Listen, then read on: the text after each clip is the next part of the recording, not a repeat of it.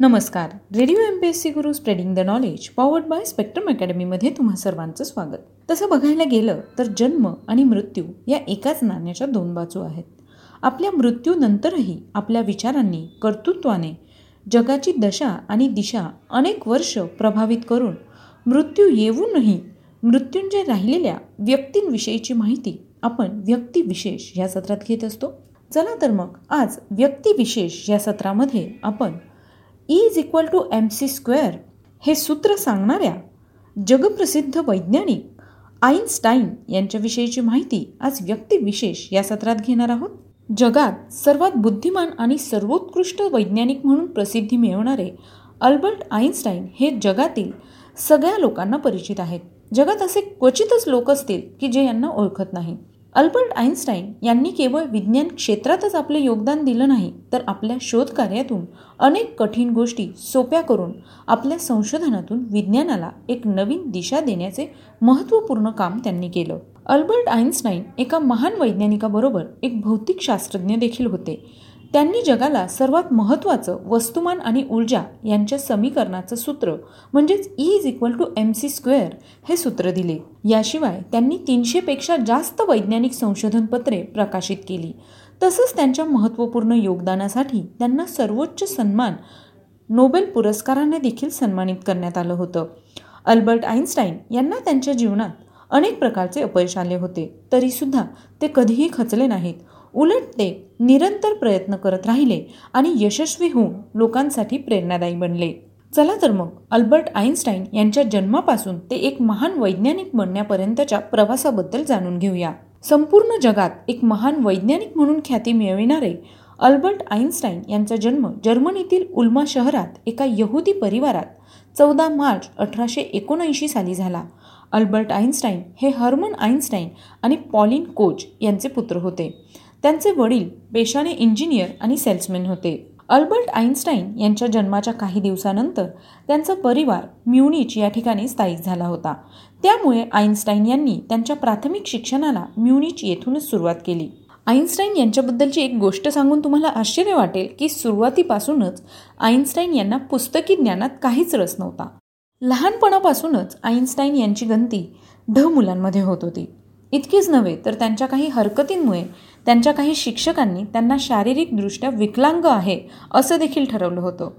वयाची नऊ वर्ष होईपर्यंत त्यांना व्यवस्थित बोलतासुद्धा येत नव्हतं. असं असलं तरी ते लहानपणापासूनच काही ना काही प्रयोग करून पाहत असे.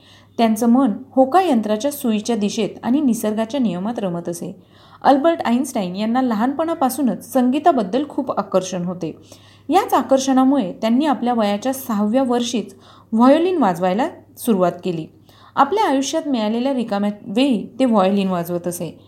याशिवाय आईन्स्टाईन यांनी वयाच्या बाराव्या वर्षीत भूमितीचा शोध लावला होता. त्यांची बुद्धी इतकी तीक्ष्ण होती की त्यांनी विद्यार्थी दशेत असताना केवळ सोळा वर्षांच्या वयात कठीणाहून कठीण गणितं अगदी चुटकीसरशी ते सोडवत असत.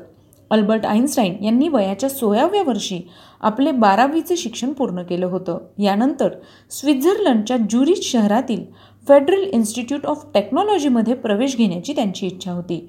याकरिता त्यांनी परीक्षासुद्धा दिली होती परंतु ते त्यात यशस्वी होऊ शकले नाही. यानंतर त्यांनी आपल्या शिक्षकांच्या सल्ल्यानुसार स्वित्झर्लंडच्या औरो शहरातील कॅन्टोनल शाळेत डिप्लोमा केला. सन एकोणीसशे साली अल्बर्ट आईन्स्टाईन यांनी स्विस फेडरल इन्स्टिट्यूट ऑफ टेक्नॉलॉजीमधून आपल्या पदवीचं शिक्षण पूर्ण केलं. त्याच वेळेस त्यांनी स्वित्झर्लंडचे नागरिकत्व स्वीकारलं. एकोणीसशे पाच साली त्यांनी पी एच डीची पदवी मिळवली.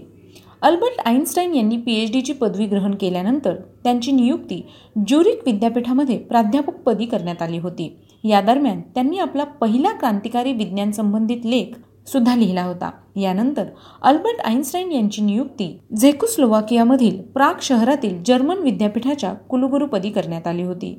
यानंतर ते परत एकदा फेडरल इन्स्टिट्यूट ऑफ टेक्नॉलॉजीचे कुलगुरू म्हणून सुद्धा नियुक्त झाले. सन एकोणीसशे तेरा साली महान वैज्ञानिक मॅक्स प्लांक आणि वॉल्थर नेन्स्ट यांनी अल्बर्ट आईन्स्टाईन यांना बर्लिनमधील एका विद्यापीठात करण्यात येणाऱ्या संशोधनाकरिता आमंत्रित केलं होतं. यामुळे ते बर्लिनला गेले होते. एकोणीसशे वीस साली त्यांना हॉलंडमधील लंडनच्या विद्यापीठातर्फे आजीवन संशोधन करण्याकरता आणि व्याख्यान देण्याकरता प्रस्ताव देण्यात आला होता. याच ठिकाणी त्यांच्याद्वारे विज्ञान क्षेत्रात अनेक संशोधन करण्यात आले होते. याकरता त्यांना अनेक पुरस्कारांनी देखील सन्मानित करण्यात आले. ज्यावेळेस Albert Einstein California Institute of टेक्नॉलॉजीसोबत जोडले गेले होते त्यावेळी त्यांची कारकीर्द खूप उंच पदावर पोहोचली होती.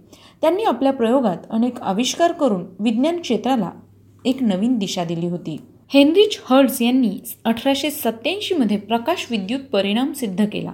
मात्र त्यांना या परिणामाचे स्पष्टीकरण देता आले नाही. आईन्स्टाईन यांनी या परिणामाचे स्पष्टीकरण देणारा सिद्धांत मांडला. त्यासाठी त्यांनी प्रकाश किरणांमध्ये असलेल्या फोटॉन कणांची संकल्पना मांडली. आईन्स्टाईन यांनी दिलेल्या स्पष्टीकरणानुसार एखाद्या धातूच्या पृष्ठभागावर पुरेशा कमी तरंग लांबीचा प्रकाश आपातित झाला असता त्यातील फोटॉन्सच्या ऊर्जे इतकी ऊर्जा धातूतील इलेक्ट्रॉनकडे संक्रमित होते आणि धातूच्या पृष्ठभागावरून इलेक्ट्रॉन उत्सर्जित होतात.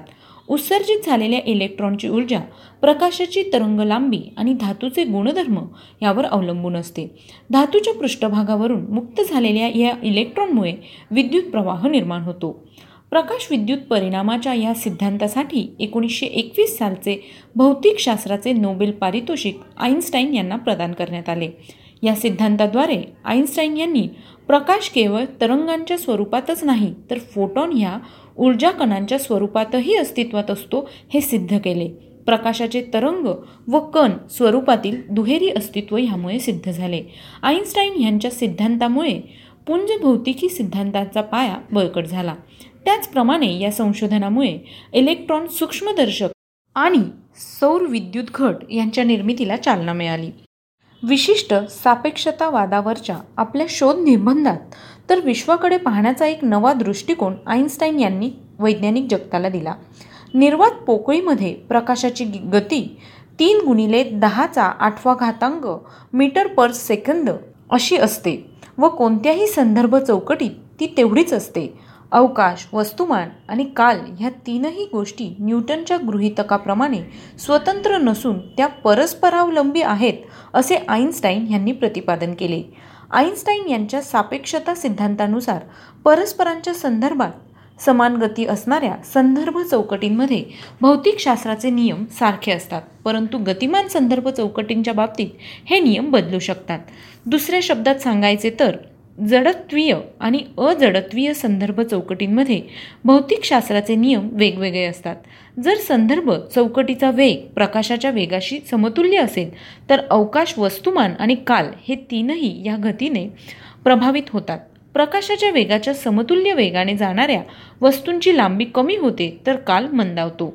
काल वस्तुमान आणि लांबीमध्ये पडणारा हा फरक त्या वस्तूचा वेग आणि प्रकाशाचा वेग यांच्या गुणोत्तरावर अवलंबून असतो.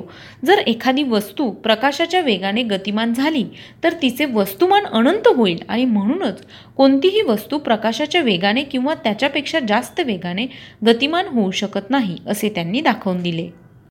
ह्यातूनच E is equal to M C square हे ऊर्जा आणि वस्तुमान यांच्यातील समतुल्यता दर्शविणारे समीकरण आईन्स्टाईन यांनी मांडले. वस्तुमानाचे परिवर्तन ऊर्जेत होऊ शकते आणि वस्तुमानाला प्रकाशाच्या वेगाच्या वर्गाने गुणले असता त्याची समतुल्य ऊर्जा मिळते असे आईन्स्टाईन यांनी प्रतिपादन केले. सामान्य सापेक्षता सिद्धांतात आईन्स्टाईन यांनी असा विचार मांडला की वस्तुमानाच्या गुरुत्वाकर्षणामुळे अवकाश पोकळी गोलाकार होते. एवढंच नव्हे तर प्रकाश सरळ रेषेत प्रवास न करता गुरुत्वाकर्षण रेषेने आखून दिलेल्या मार्गाने प्रवास करतो. गुरुत्वाकर्षण जास्त असताना काल प्रवाहही मंदावतो.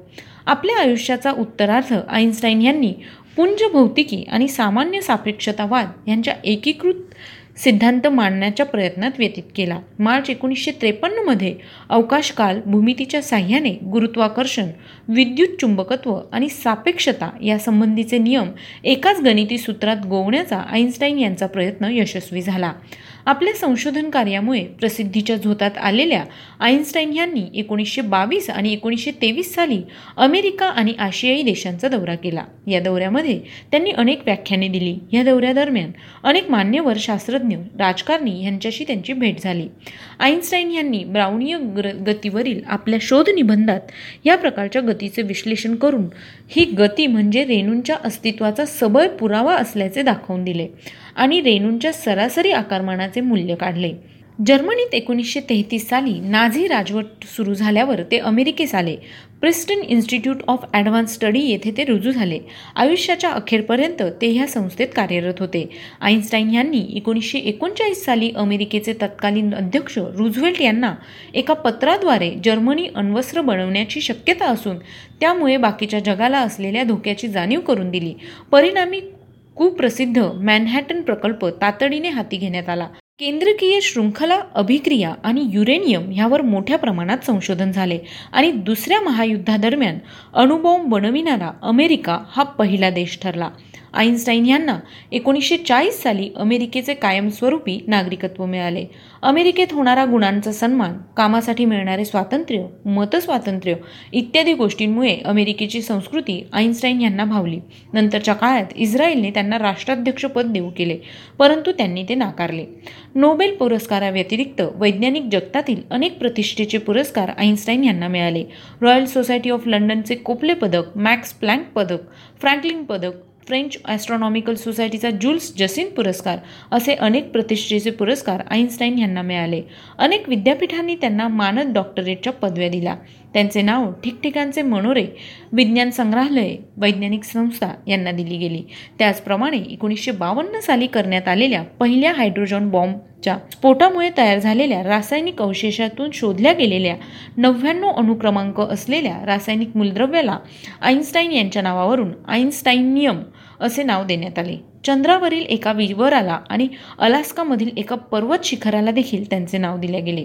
आईन्स्टाईन यांचे तीनशेपेक्षा अधिक शास्त्रीय शोधनिबंध आणि दीडशेपेक्षा अधिक इतर विषयावरील पुस्तके प्रसिद्ध आहेत the world as I see it meaning of relativity builders of universe the evolution of physics हे त्यापैकी काही उल्लेखनीय ग्रंथ होत. विसाव्या शतकातील सर्वश्रेष्ठ शास्त्रज्ञ म्हणून गणल्या जाणाऱ्या आईन्स्टाईन यांचा वयाच्या शहात्तराव्या वर्षी प्रिस्टन येथे मृत्यू झाला. मित्रांनो सगळ्यात महत्त्वाची गोष्ट म्हणजे अल्बर्ट आईन्स्टाईन यांचा मेंदू जतन करून ठेवण्यात आला आहे.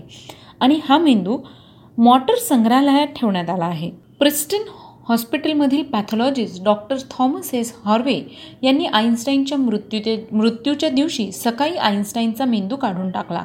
यानंतर वर्षानुवर्ष आईन्स्टाईनच्या मेंदूचं संशोधन करण्यात आलं. अल्बर्ट आईन्स्टाईन हा आत्तापर्यंतचा सर्वात बुद्धिमान लोकांपैकी एक मानला जातो. म्हणूनच त्यांचा मेंदू जतन करून त्याच्यावर भरपूर संशोधन करण्यात आलं. तर मित्रांनो ही होती अल्बर्ट आईन्स्टाईन यांच्याबद्दलची माहिती. तुम्हाला आमचं व्यक्तिविशेष हे सत्र कसं वाटलं ते आम्हाला नक्की कळवा. त्यासाठीच आमचा व्हॉट्सअप क्रमांक आहे शहाऐंशी अठ्ठ्याण्णव शहाऐंशी अठ्ठ्याण्णव ऐंशी. म्हणजेच eight six nine eight eight six nine eight eight zero ऐकत रहा radio M P S C Guru spreading the knowledge powered by Spectrum academy